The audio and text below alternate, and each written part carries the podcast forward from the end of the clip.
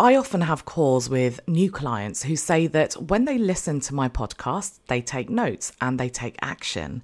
So, with that in mind, I really want to start this year with an episode about being kind to ourselves. Because I love that many of you do take action and I want to support you in that. But I also want to support you in being mindful of not stretching yourself too thin. Because the nature of any podcast is to weave through lots of different topics. And if you use them like mini training installments, like I do with many podcasts that I listen to, it can feel like you're building a huge to do list that ends up feeling like a mountain to climb. So, today I'm talking about how you can really create a sustainable business and how to stay focused on goals so that you actually achieve them in a way that isn't overwhelming. And I'm choosing to talk about it now because the start of the year is the perfect time to think about this so that we can start the way we mean to go on. I hope you find it useful.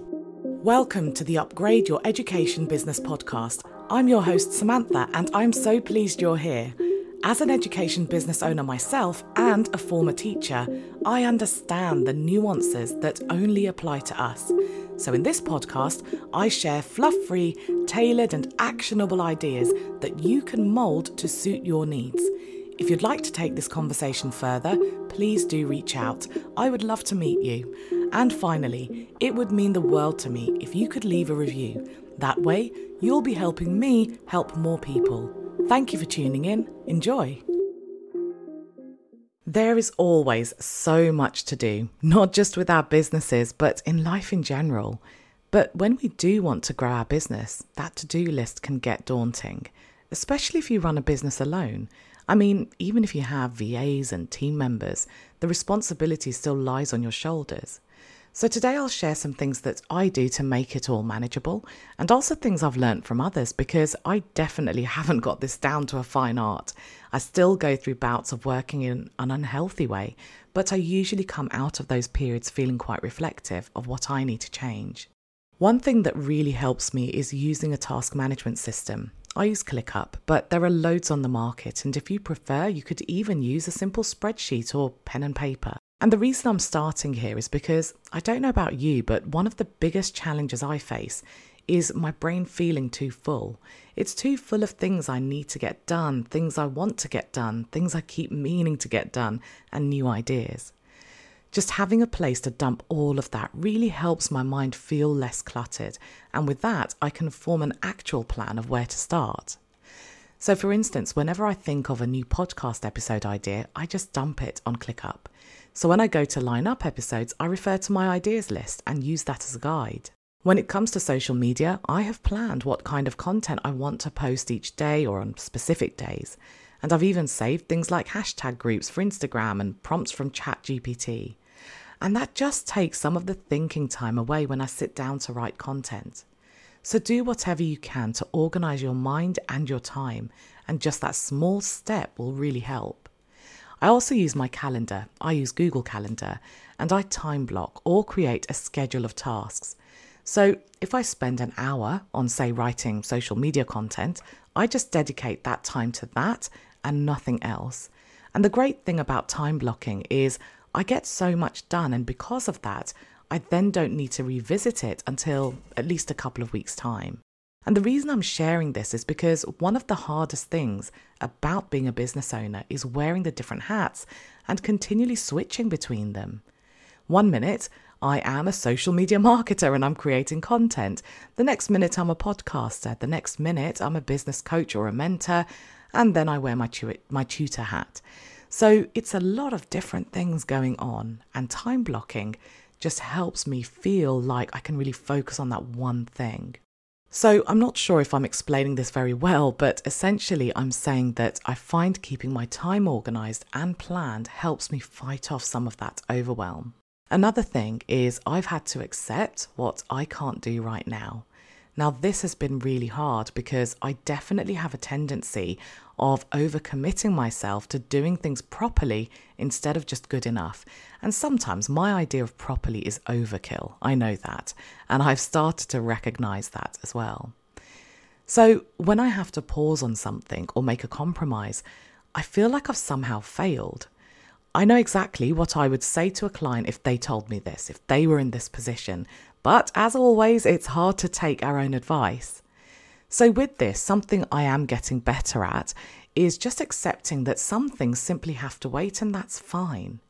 For instance, last year, as in 2023, I really neglected my Facebook group. I've been really inconsistent in there. I create content daily or almost daily on two Instagram platforms on LinkedIn, weekly with this podcast, which is quite a big job, and my Facebook page. But I just couldn't keep up with it all. So I had to pause on creating lots of content for my free public Facebook group. In fact, I'm sporadic with YouTube as well. And for a while, I felt like it was just something I was failing to do, an item on my to do list that was following me around. But then I had to just tell myself that I have time. I have useful content in all of those places that people can use, and over time, I can always make a plan, like I have with everything else. I can create a sustainable plan. And something that really helps me release that time is investing in my business. As I shared last week, I invest a lot in automation so that I don't spend my time with admin tasks or things where my expertise isn't really being used in a valuable way. I also invest in team members. I currently have two people working with me. And I invest in business coaching because I know that it will save me time working out things and making mistakes. I often say that we have to spend something in business, well, often in life as well. We have to spend time or we have to spend money. When I first started my business, I did not have the budget to spend money, so I spent time. But as time went on and my business grew, I reinvested some of that money. I should add that this required a really big mindset shift on my part because the aim for any business is to maximize profits, so it never really makes sense to spend money. But when you experience real growth from spending money, as I'm sure many of you can vouch for, you realize that it actually helps you earn more in the long run. Honestly, without investing in myself and my business, I wouldn't be able to run, grow, or scale my business in a way that isn't super stressful. And on the subject of stress, a really valuable lesson I've learnt is to give yourself permission to change your mind. Whether it's regarding your pricing, your services or products, or even your business altogether. A while ago, in fact, she was one of my first education business clients, I was working with a tutor who I helped to leave the classroom. She was so much happier and had really started to gain momentum with tutoring. But after around six months, she still felt happier than she did when she was a classroom teacher, but she didn't really feel fulfilled. Because the truth was, she was tired of teaching. She wanted to do something totally different. So she decided she wanted to be a copywriter. So our goals changed. Our first stepping stone had been to transition from employment to business, and now it was to transition from tutoring to copywriting in a way she could still pay the bills. You really can change your mind. I know that if you take a moment to pause and think about it, you could probably think of something you would like to change in your business, even if it's not as dramatic as doing something completely different. But sometimes this feels really scary because you feel like you're letting people down, or you worry that if you change something like your pricing, you'll lose customers. So, if you're in this situation, I'm going to take a moment to say congratulations because if you're feeling this way, it means you're actually growing. This discomfort is a sign of growth. It means you've outgrown the way you're working and you're ready to go up a level, so to speak. And I'm not talking theoretically here, I'm in it with you. I am in the process of changing how I do my one to one mentoring. It's going to be way better for my clients, it's going to be way better for me, and it will be more expensive. I know I will lose some of my one to one clients as I transition. I know some of them won't be happy with the change. And I do feel uncomfortable with that. I really don't like the idea of people I've been working with not being happy. But I've experienced that whenever I make a change in my business, this discomfort is only temporary because once the change happens and everyone settles into it, you actually just regain momentum and people, a lot of people just, you know, they accept it and they get comfortable with it. So don't be afraid of changing your mind about anything. Give yourself permission to. Because as a business owner, it's your prerogative, and it makes no sense to work in a way that you can't manage or in a way that doesn't make you happy just to keep others happy. And when it comes to doing things your way, the same applies to speed. I hear a lot of business coaches talk about going fast and achieving results quickly, and I fundamentally disagree with it. In fact, in the tutoring world, we're often surrounded with this sense of speed. There are so many messages about how quickly people have replaced their teaching income in X months and so on. But here's the thing we have to remember that there's context behind everything. I know someone who set up and started running successful groups within months of them starting their tutoring business. But behind the scenes, they spend hours creating booklets. They run one and a half hour lessons and so on. So if you divided their seemingly lucrative income by the time they spent working, they aren't actually on a fantastic hourly rate. Now, there is nothing wrong with that. I am not criticizing that situation because sometimes we do need to have a push of work, which is often a one time investment. We create something once that we can reuse.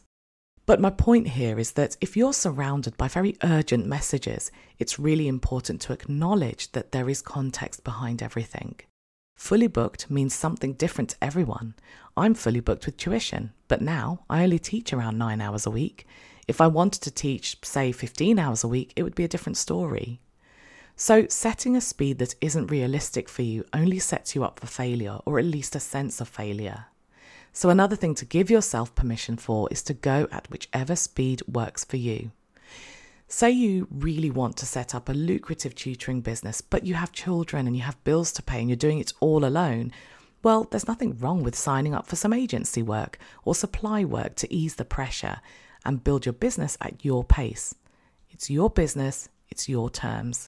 And part of doing things on your terms is something I'm really passionate about, and everyone I work with can validate this.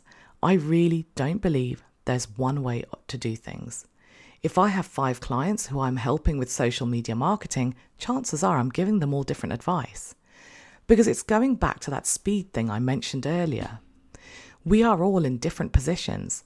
I do this full time. I don't have children. I'd like to add yet.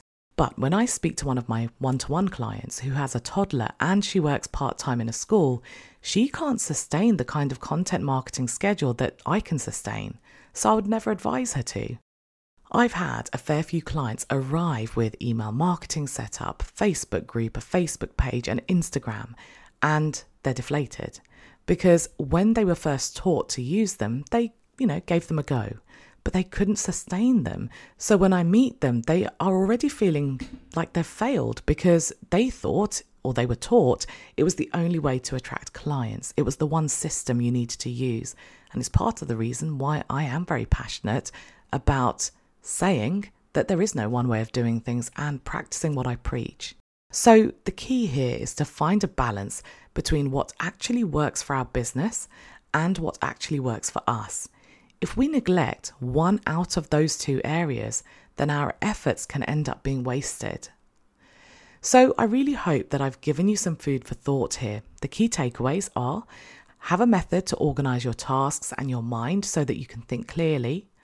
Accept what you can't do right now and be okay with pressing pause in a guilt free way. Challenge yourself as to whether you can invest in your business, whether it's on automation, some kind of support, or both. And give yourself permission to both change your mind and to do things your way at your speed. I hope you're starting the new year on a positive note and you're looking forward to what's to come. And thank you as always for spending your time with me, and you'll hear from me on Wednesday. Would you like to take this discussion further? Perhaps you have some questions or you'd like more ideas on tailoring your business. If so, book a free discovery call through the link in the show notes.